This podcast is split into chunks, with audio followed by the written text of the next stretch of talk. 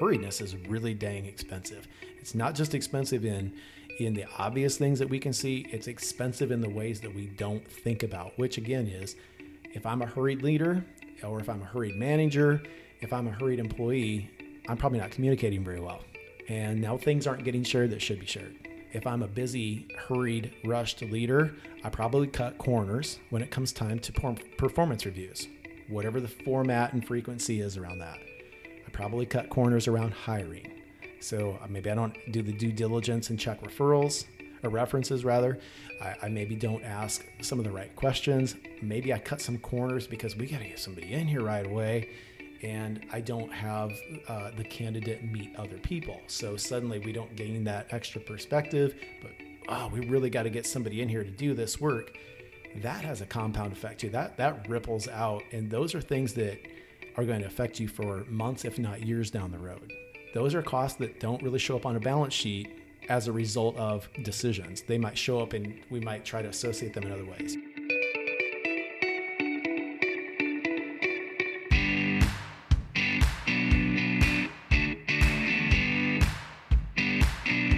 Successful brands are rooted in purpose and driven by the potential to make a positive impact on their customers. Welcome to the Pursuit of Purpose with Amy Austin. Each week, Amy brings you practical advice to embrace the power of purpose in all aspects of your business and transform it into the central storyline for your branding and marketing strategies. Welcome to today's episode of The Pursuit of Purpose. Today, my guest is James Mayhew. James and I met, gosh, a couple of years ago. It's been that long, yeah. And um, we really connected over a mutual client when we discovered that we were doing a lot of the same type of infer- fact finding with that particular client, but we were using it in very different ways. That's true, yeah. And so, James is a consultant who focuses on values and busyness and helping define corporate cultures. Very much. And that really overlaps with what I do from a brand building perspective. So today I just want to have a conversation with, with James. I almost said Jim because that's what I call him most of the time. Feel free. about that, about how does brand and culture really converge and how can the leader of an organization find that balance and, and create a culture that supports the brand that they really want their organization to have? And what are some of the hangups that kind of get in their way in doing that? So that's kind of a summary of what we'll talk about a little bit now. Sure. i'm going to turn it over to james to uh, tell us a little bit about himself and what he does. Yeah. So there's uh there's really three areas that that i concentrate my efforts on. So coaching consulting and training. And the the three tend to overlap quite a bit. Um, but I'm entering into what would be the the fourth year of me doing this as a self-employed person, and I tend to work primarily, Amy, with smaller businesses. So it might be down to you know a few employees, all the way up to in general about 150 employees. After that, we move into a little bit bigger of a corporate structure, and that's not a, a wheelhouse area for me. So I like I really love the the small business aspect and where people have opportunities to really make a difference and to really stand out and to pursue what they're interested in and kind of just really be able to align their ambition and goals to what the organization's ambition and goals are. Sure. So, Jim, let's talk about what are some of those things that kind of get in the way of culture being what we envision it to be? I mean, we all have a vision when we start a business, what we want our organization to be known for, and how we want to treat the people that we serve, whether that's our employees or our clients, our customers, whichever you refer to them as. But if that culture is not in the right place, that can inhibit the brand from growing in a way that that we desire it to go. Very true. So, from your experience, what are some of the things that leadership allows to get in their way yeah, uh, so to to make culture not be what they want it to be. Those of you obviously can't see my face, but I just started to cringe a little bit right there because I think a lot of times the, one of the biggest barriers that that we have is recognition that those things are important. However, we don't prioritize them the same as that you would prioritize a product launch or some type of campaign or just other strategies. And so, really, it's about bringing culture to the table as a strategy that is completely integrated with all strategies. In other words, I'm not going to stand on the soapbox and say culture eats strategy for lunch or anything like that because I don't I don't really believe that. I believe it is the fuel that makes everything happen. And I think one of the things that gets in the way frequently and we'll talk about this at length today if you want, but it's it's the attitude of urgency and hurriedness. So we just kind of lump it into busyness. That can really be one of the reasons I think there could be great intentions about pursuing culture and and all the facets around that, but the minutia, the urgency, and and just the workload tends to get in the way, and it's one of those things where it's easy to push it back, and then we don't pay attention to it. The one thing that I always advise clients on uh, is this: you have a culture whether you're paying attention to it or not. Culture exists. And you know, when you're not paying attention to it, then it becomes an accidental culture and you have accidental values that emerge out of that and that can be a barrier. Uh, right. You know, as we've talked about before, when you allow that culture to just kind of form I don't like to say the word organically, but it, it, that is what it's doing. It's sure. kind of organically forming around without your knowledge or your direction and in, in how you want it to go, then you're also starting to really compromise the quality of your brand as well. Mm-hmm. And because then, as that happens internally, it's going to start flowing externally. And the people that you don't necessarily want to know that you're having mm-hmm. internal strife is they're going to start picking up on it. And, and it's going to become problematic to your brand and then eventually to your bottom line. Well, it just takes me back to you and I really kind of clicking when we first met a couple of years ago and we were sharing stories and your approach and my approach weren't all that different it was just the, the usages of it were, were different and so the reason that you and i clicked and, and had this i don't know how you want to describe it but just like this synergy mm-hmm. is you don't want to help a client put out false claims so on the external side, if we say we're awesome in all these areas, but the experience that the customer has isn't awesome, that's an issue. Right. And so where you focus on, say, all the things that relate to the brand, especially from that messaging standpoint, I really tend to focus on those from the internal. And then you and I both play in both these areas. So that's why it's really fun to work with you and talk shop because you get it and not all people that do what you do either care or can get it. And I think that's what has set you apart. So, like, I get really focused on creating a great employee experience by culture and leadership and, and letting culture be an innovative area. That's that to me is the the competitive edge. Right. Well, and when when you do have that really great internal culture, then the employees are happy. They're providing a good service and a good experience to the people that they're serving because ultimately someone is a front line and having direct communication with a client mm-hmm. or a customer. And if they're answering the phone with a smile, you can tell. Sure. But if they're answering the phone with, oh, hi, this is so and so, what can I do for you today? Guess what? They're not going to be so interested in coming back to you because they're going to hear that. And then that's a reflection on your brand. And that's how your culture is reflecting Absolutely. And influencing the direction that your brand is going. Yes. And yeah, I think that they need to work hand in hand. They need to complement each other. Mm-hmm. And if they start to not complement each other, eventually it's both of them are going to get pulled down. Definitely. Well, and and um, you you and I have sort of the conversation of chicken and egg at times around yeah it, we have you know and, and, it's been fun because i think it's helped me see things differently and i hope that it's helped you see some things differently when you know I might be an advocate that it all starts with culture and and it, you might be the advocate that it's going to start with brand.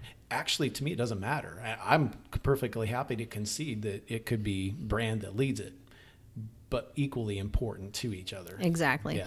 Well, and I think I don't know that it's possible to say where it starts because if it if it's a company that's starting from one person and growing outward, chances yeah. are their brand and culture are being developed at the exact same time and probably are not even being viewed as two separate things at the time that that, that solo founder is envisioning what their brand or what their business is going to look like and how their brand is going to come together and their brand is you know they're both kind of working in tandem with each other because it's starting from infancy and, and, that's a great reminder. And that's what you and I get charged about with startups. You know, when we get a chance to work with startups, because you get a chance to see how, you know, the, where the passion is. And those two things, you you said it perfectly, Amy. It's they're they are locked tight. They're they're inseparable at that point. Right.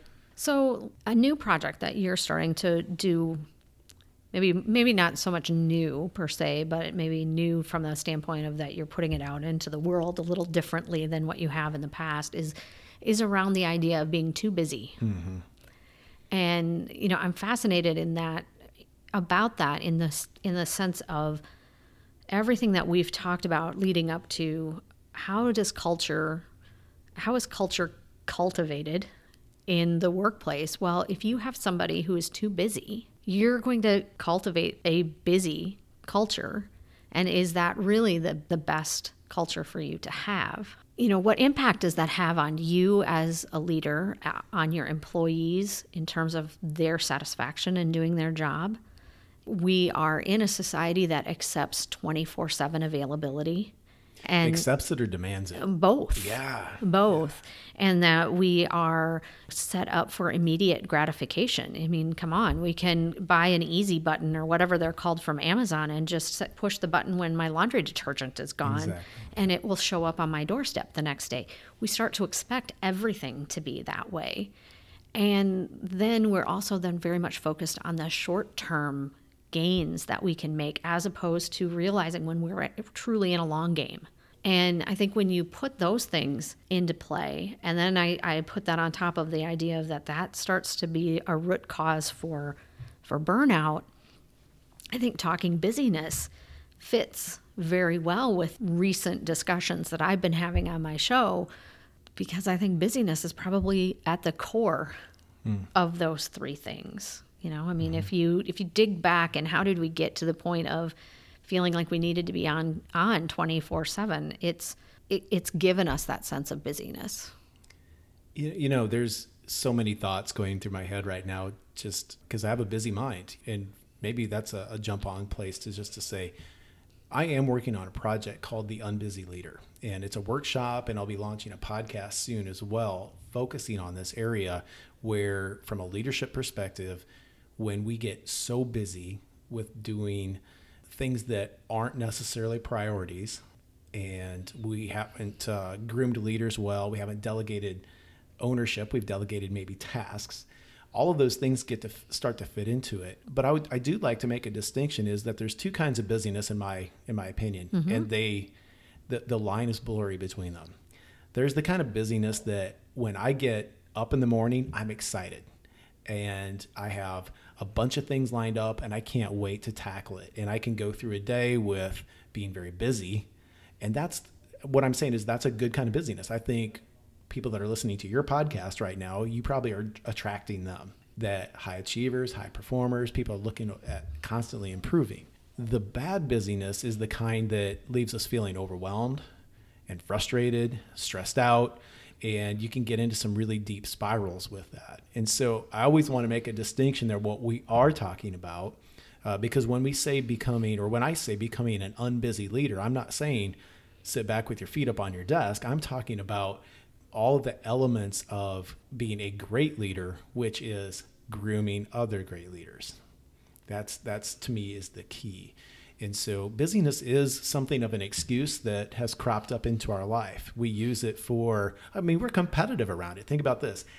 When people show up around the water cooler on a Monday morning, we tell war stories about how busy our weekends were, like it's a badge of honor. Yeah. And so it, it's not something that's exclusive to the business world. It's in our personal lives, and it's just our society, as you kind of said a few minutes ago, is is really focused on that. My goal then is to help unleash productivity and I've been saying cut the bloat that is a result of busyness inside of a workplace and just watch what happens. Right. It's, it is a culture thing. And one more thing is that you you said it follows the way of the, the leader and so if you have a leader I, I can tell you a quick story on this a very close friend of mine i'm going to protect who the, the identity of it is but said one day he asked his team can you tell when i'm stressed? And their response was absolutely. He said okay what does that mean? It's because everything you do is hurried. And that hit him like a ton of bricks because he saw the fallout that he was causing because there was a ripple effect that extended from his hurriedness to his team.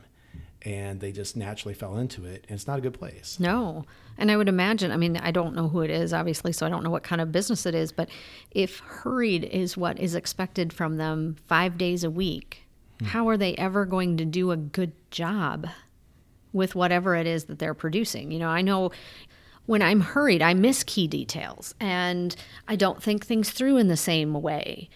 And what's that going to do in the end is it's going to provide an inferior product oh, or sure. an inferior service. And if that happens repeatedly, day after day, week over week, month over month, imagine com- what that's doing to the company. It's a compound effect. Exactly. Really you know, your culture is being impacted, your productivity is being impacted, your output your brand mm-hmm. is ultimately going to start it's at risk. falling down and it's a huge risk huge risk to take.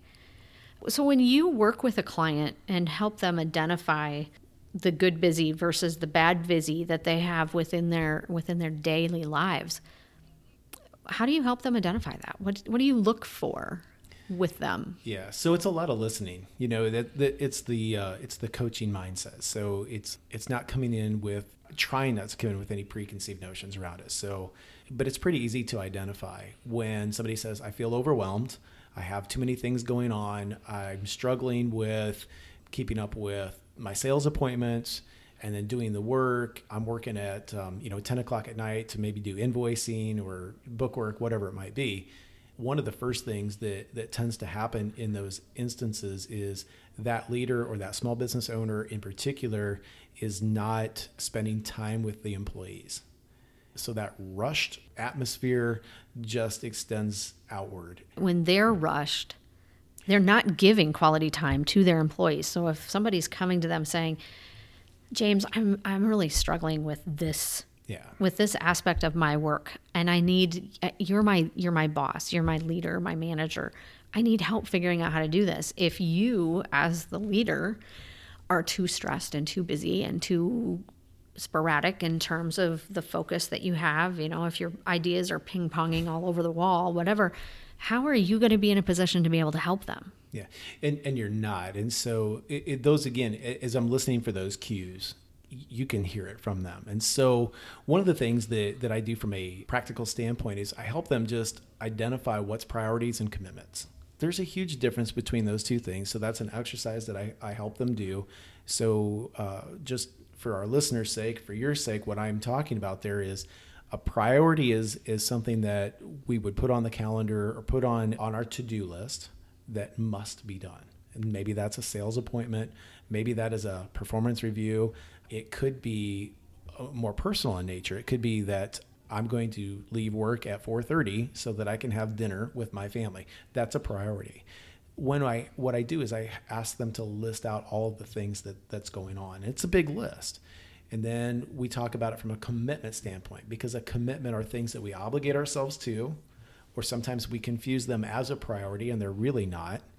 That's a great place to start is identifying what's a priority, what's a commitment, and then figuring out how could you delegate not just the task again, but some ownership around one of those things. In office settings, when you talk about bloat in a business, think about meetings, emails. Mm-hmm. Like those are two sources of enormous time suck. And meetings, a lot of times, don't have agendas, don't have a clear purpose. Sometimes we meet have, about the meeting. I mean, that's a real thing, and it's and I've been there. Oh yeah, me too. Um, recurring meetings that show up on calendars um, every Wednesday, nine o'clock, we're going to have a leadership team meeting. People show up five minutes ahead of time, try to figure out what they're going to say to cover their rear end because they know they're supposed to. They're pointless meetings. So if we can figure out ways to reduce bloat and we look at it from a priority and commitment standpoint, that's a great place to start. So again, you're listening for those cues. What is the owner saying? What's the leader saying? also, if I'm working, if I've been hired to come in, I'm also listening to what the employees are saying because they have a different perspective. Mm-hmm. And they might be saying exactly what your your your scenario was is I'm struggling with this. I don't know what to do, but if the leader isn't available, if they're not flat out accessible, first of all, that's a, that's a part of being available, but then being available also just means how present are they when they do have that one-on-one? Are they distracted? Are they over, you know, are right. they overwhelmed are with are other they things? sitting there with their phone and oh yeah, I'm listening. Right. But really they're paying attention to what's happening on their computer or on their on their device. And as an employee, what are the odds? What's the chances that you're going to go meet with that person again? Oh, pretty slim. Soon? Yeah, pretty you slim. just stop telling them information. So here the thing is, a busy leader is missing out on vital information. An unbusy leader shouldn't be. They should be making space. They would be creating, whether you want to call it white space or margin time, to look for those things. Right.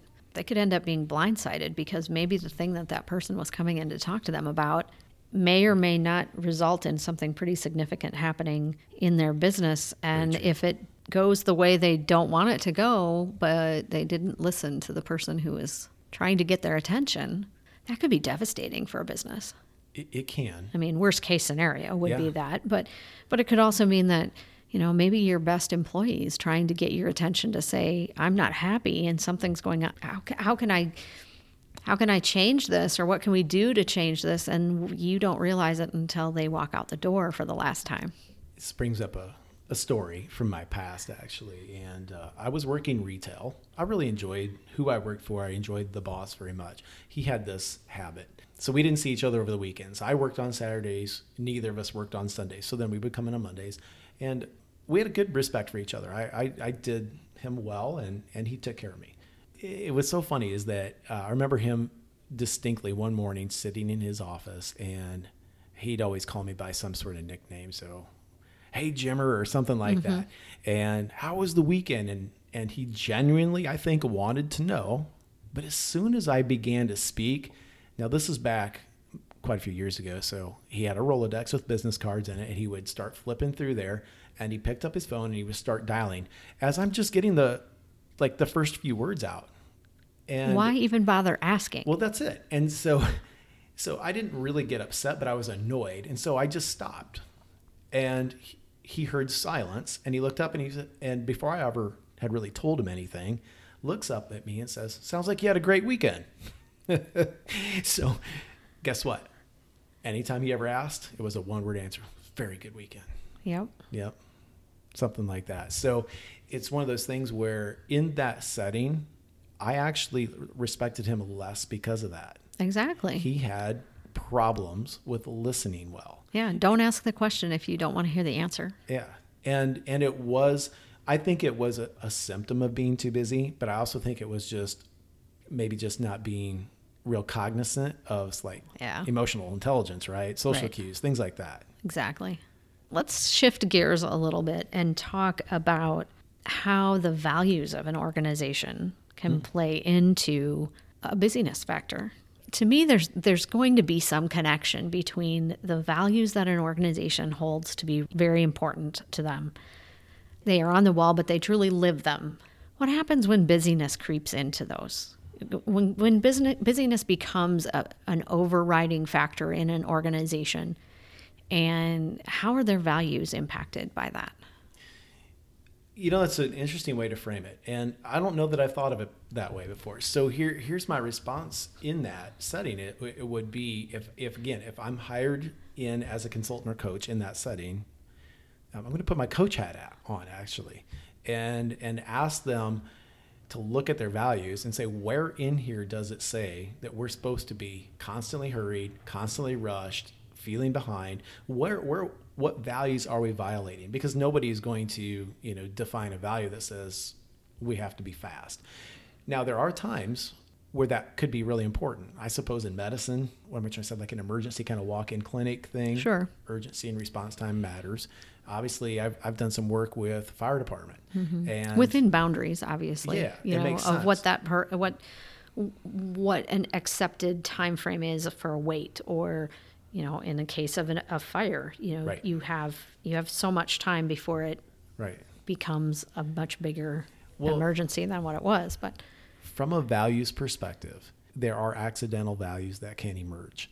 And if we're not careful, even though we're living out values and, and they're defined and everybody can see them on a daily basis, that doesn't mean that there isn't some sort of mission creep around them. And so i- if suddenly things feel like we've bitten off way more than we can chew, kind of thing, and urgency starts to creep in, it is going to press against those values. Now, the values themselves, if they're truly strong, they're truly being lived out, we should have more people than just, say, the head person or various leaders in a healthy organization getting some pushback around that. This isn't what we're about because we're cutting corners now. We don't cut corners here. Or if it's about being on time and delivery, or maybe it's around a certain level of quality, whether it's from a customer experience standpoint, whether it is touch points with a customer uh, from a sales perspective, et cetera. Because you know, and you said earlier, is mistakes creep up because things get helter skelter busy hurriedness is really dang expensive. It's not just expensive in in the obvious things that we can see, it's expensive in the ways that we don't think about, which again is if I'm a hurried leader or if I'm a hurried manager, if I'm a hurried employee, I'm probably not communicating very well. And now things aren't getting shared that should be shared. If I'm a busy, hurried, rushed leader, I probably cut corners when it comes time to performance reviews, whatever the format and frequency is around that. I probably cut corners around hiring. So uh, maybe I don't do the due diligence and check referrals or references rather. I, I maybe don't ask some of the right questions. Maybe I cut some corners because we got to get somebody in here right away. And I don't have uh, the candidate meet other people. So suddenly we don't gain that extra perspective, but oh, we really got to get somebody in here to do this work. That has a compound effect too. That that ripples out. And those are things that are going to affect you for months, if not years down the road. Those are costs that don't really show up on a balance sheet as a result of decisions. They might show up and we might try to associate them in other ways. You know what I mean? Yep, exactly. I think everything that you were just saying also has a really negative impact on the culture that the organization has, the brand recognition and reputation, both in, as an internal brand as well as an external customer facing brand. Because if, if you don't get in front of that, your employees are going to start talking about their dissatisfaction or the mm-hmm. fact that, oh, yeah, they just quickly hired somebody because they needed another warm body, Right. you know, and that's that's not going to bode well in the long term for any aspect of your business, really. Agreed. You know, I think values are something that's really important in terms of how we do our business and how we are our business. Mm-hmm. And I think a lot of times when we do, when we bring people in to work for us, I don't know that some businesses do it really well and they, they train their values or they, they hire for their values Sure. and train for the, the skill after the fact. Yep. But I think there's also a fair amount of them that maybe even aren't clear on their values and how how can that impact? And i think that probably even in some regards may start to feed into some of that busyness mm-hmm. that happens too. I know one of the things that you really excel at is helping businesses define what their values are. Mm-hmm. Do you find that there's a lot of companies that maybe they they think they're here but they aren't necessarily living them? Or they haven't defined them in a way that makes sense to the organization Yeah. I was invited to do a, a presentation on feedback. It's one of my signature presentations. We had really great engagement, and around the table was about 14 leaders. Most of them were very successful. They were VP level and higher. The majority of them, and I think this was just by accident, were um, from financial backgrounds. Okay. Some were small business owners. And the guy, the gentleman that asked me to come in and, and speak, the presentation finished. We're, we're having this conversation around the values, but it, it more, I'm sorry, the feedback, but it morphed into values and culture. And so the gentleman asked, he went around the table, do you have your values defined? Do you have them up on a poster or, or uh, you know, on a plaque on the wall? Some people said yes, but most said no. And then he, he said, what about you guys? Have you, have you defined your values? Like, how do you know you're living them out? And the response was this, oh yeah, I think we pretty much live out our values. I think we all pretty well understand them. And I just kind of took a position of I'm going to let them speak, you know, and listen because I don't know what I don't know. But I continued to hear that. And what I said then, I, I hope it landed well. But I got some pushback from it, which was listen, if you haven't defined them, how could you possibly expect that we're all on the same page?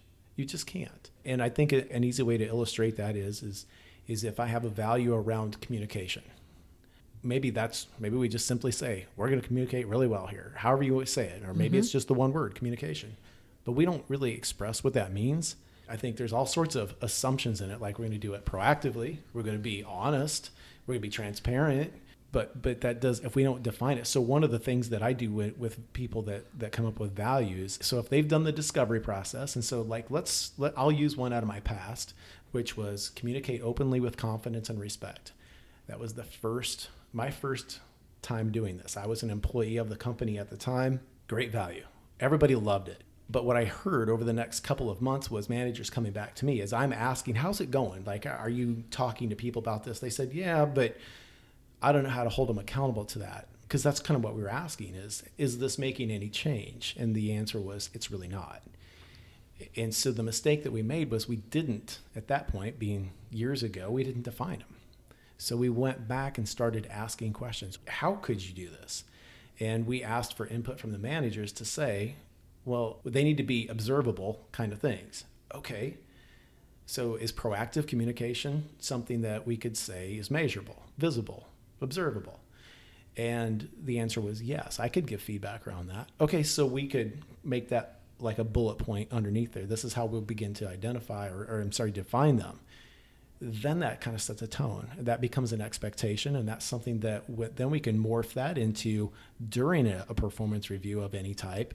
We can actually use that value as part of the feedback we have to break it down. If we sure. don't, we, we can we can say we're on the same page. We can we can think we are. You and I right now could I could say, Amy, are we on the same page with this? If we haven't truly broken it down, we both walk away thinking yes. We go and do our task, and then we look at what we've done, and you're like, well, that isn't what I expected, and, and you might say that to me, and I'd be like, what do you mean? This is exactly what we talked about. Well, it's not because we didn't really talk about it far enough. Right.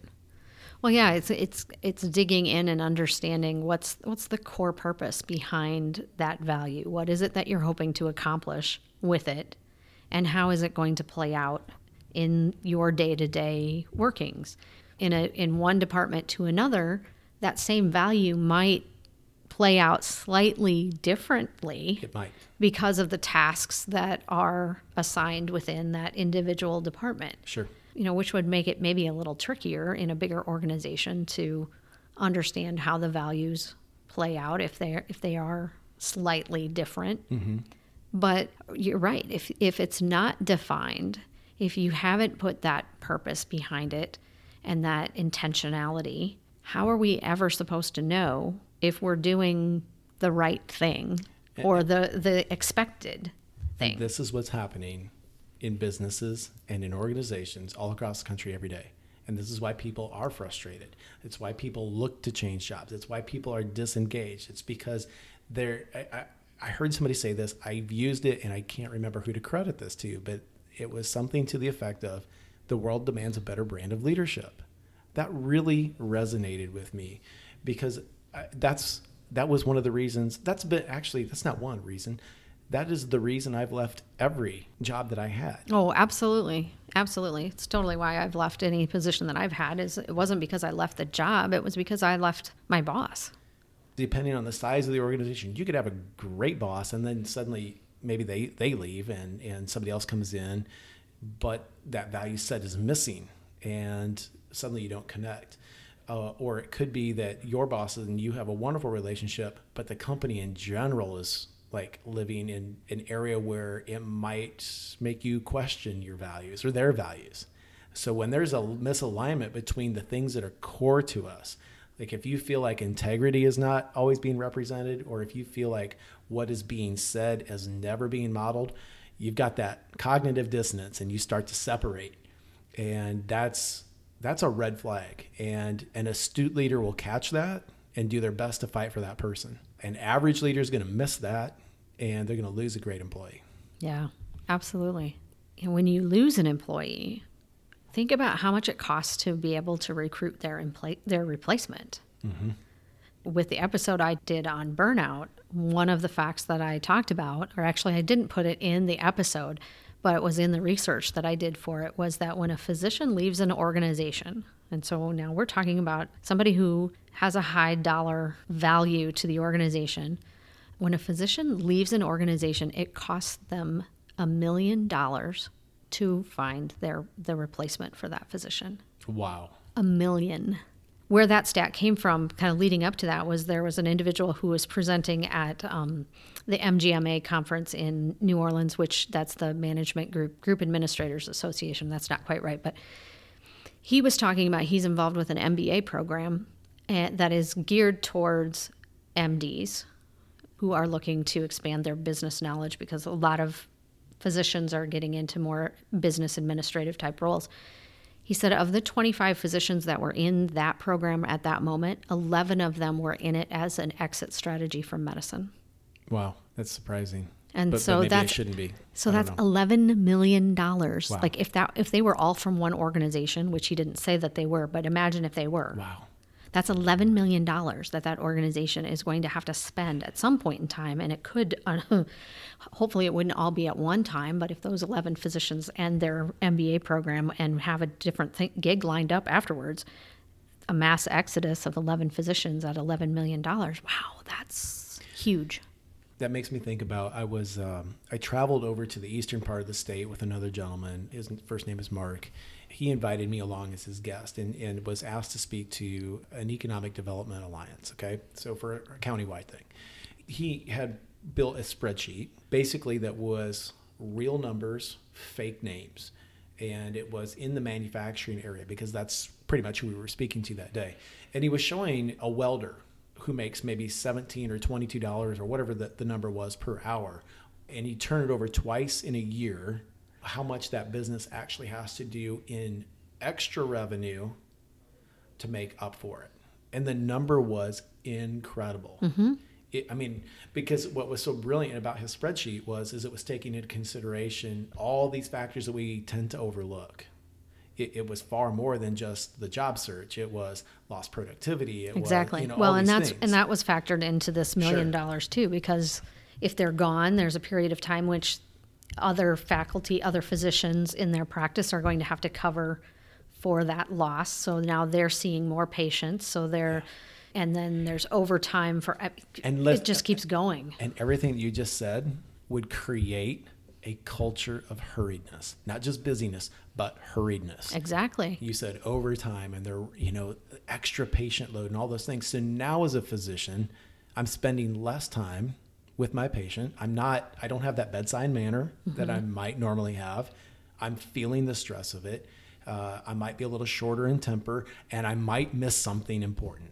Exactly. And you don't want them to be missing something important. No, no. And so, you know, a little while ago you asked, how could you have great values and how could busyness affect it? That's a really classic, now that I think about it, a really classic example that, that that's could be happening. Exactly. When people leave an organization, we often don't think about the long term effects, both from a what's going to end up looking like hurriedness, Right. you know, of somehow we've got to backfill and figure out how we're going to how we're going to manage what they're no longer doing, but it's also how do we find that person because if it's if it's somebody, you know, like a welder, there's a lot in the news right now about that we need more people to go into trades.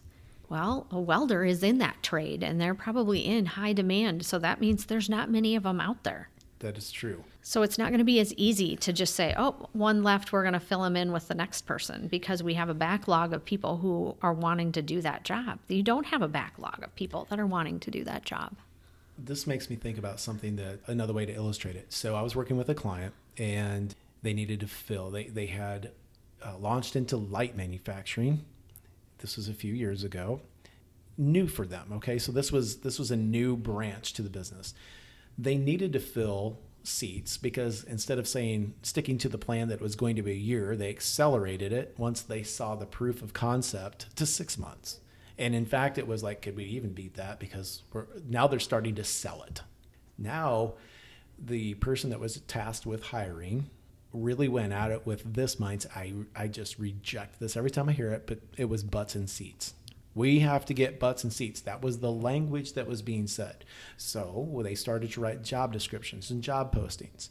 And they said people with light manufacturing experience, if you have manufacturing experience, I mean that was the that was the way they were writing job descriptions. So we get people coming in and then they found out what we were willing to pay. This was a startup, this was a commodity item, so it wasn't going to be union type of wages that they were paying. In fact, it might have been about half of what they expected. So we were causing time waste because we didn't do the research to write the job description correctly, because we didn't understand what we wanted to ask. Mm-hmm. We brought candidates in that may have had technical qualifications, but they weren't character fits. In addition, they expected to be at twice as much money per hour than what we could pay. So, interview after interview after interview, offers going out, nobody's going to take it. Feedback was, you know, it's it's a pay thing. So we came back to the drawing board and we we said, what do we need here? We don't really need manufacturing experience. We can train this. This is this is kind of simple stuff. I don't want to reveal too much because I want to Yeah. protect some Yeah, yeah. some No, confidentiality absolutely. here. But it was skills that you and I could learn in a day. It's trainable. It's very trainable. Mm-hmm. So then we started to rewrite it and say, what if we could attract younger people that are coming out of high school, they want some part-time work, or what if we had looked at people that maybe were in that season of life where they had retired and now they wanted to do something else. That was a great place to start. And, and we just started to rewrite the job description instead of looking for manufacturing. We started talking about entrepreneurship and we started talking about things about our culture, which were selling points at that point and we stopped looking for butts in the seats. We slowed down. And then you know what we, we did is we started having candidates come in that said, Wow, this place is cool. I just I would love to work here. And that's that was the shift. And so when we were hurried because we accelerated the the deadline, poor decision on leadership part. This is always a leadership thing, by the way, right? It always starts there. Oh, of course. And so when we when we made that shift, now we were getting great people in that wanted a career because they saw how it was a good place to work. It honestly was. It was that big shift, and man, it started to work and pay off. It did create some things later on, so we did have to hire. There are times when you have to hire for expertise, Absolutely. I, and and that matters. but Absolutely. not in that case. And it's good that they recognize that. Think we had to go through the pain. Exactly. You had to take that that journey to be educated Mm-hmm. on this is really what we need. Yeah. And sometimes that journey can be painful, but sometimes that journey is like is so beneficial Mm-hmm. when you end up looking back on it. So, I think this is a great place to to wrap up. I like that. I, th- I think that's leaving us on a really high uh, on a good note. So, thank you so much, Jim. Maybe just quickly let my my listeners know how they can find you. Sure. Uh, right now, really one of the, the best places to find me is on LinkedIn. I am on there daily. I love to engage with people on LinkedIn. So it's James R. Mayhew. That's my that's how you'll find me on LinkedIn. Okay, Uh, great. love to connect with you there, and I will be working on the Unbusy Leader podcast. And thank you so much. You're, you you make the conversation fun and it's exciting and, and easy. So thanks. Thank you, Jim. This has been the Pursuit of Purpose podcast, presented by Austin Marketing. If you enjoyed the show, please be sure to leave a rating and review on your favorite podcast player. Head over to amyaustinmarketing.com for links and resources mentioned in today's show, as well as ways to subscribe and connect with Amy. Thanks for listening.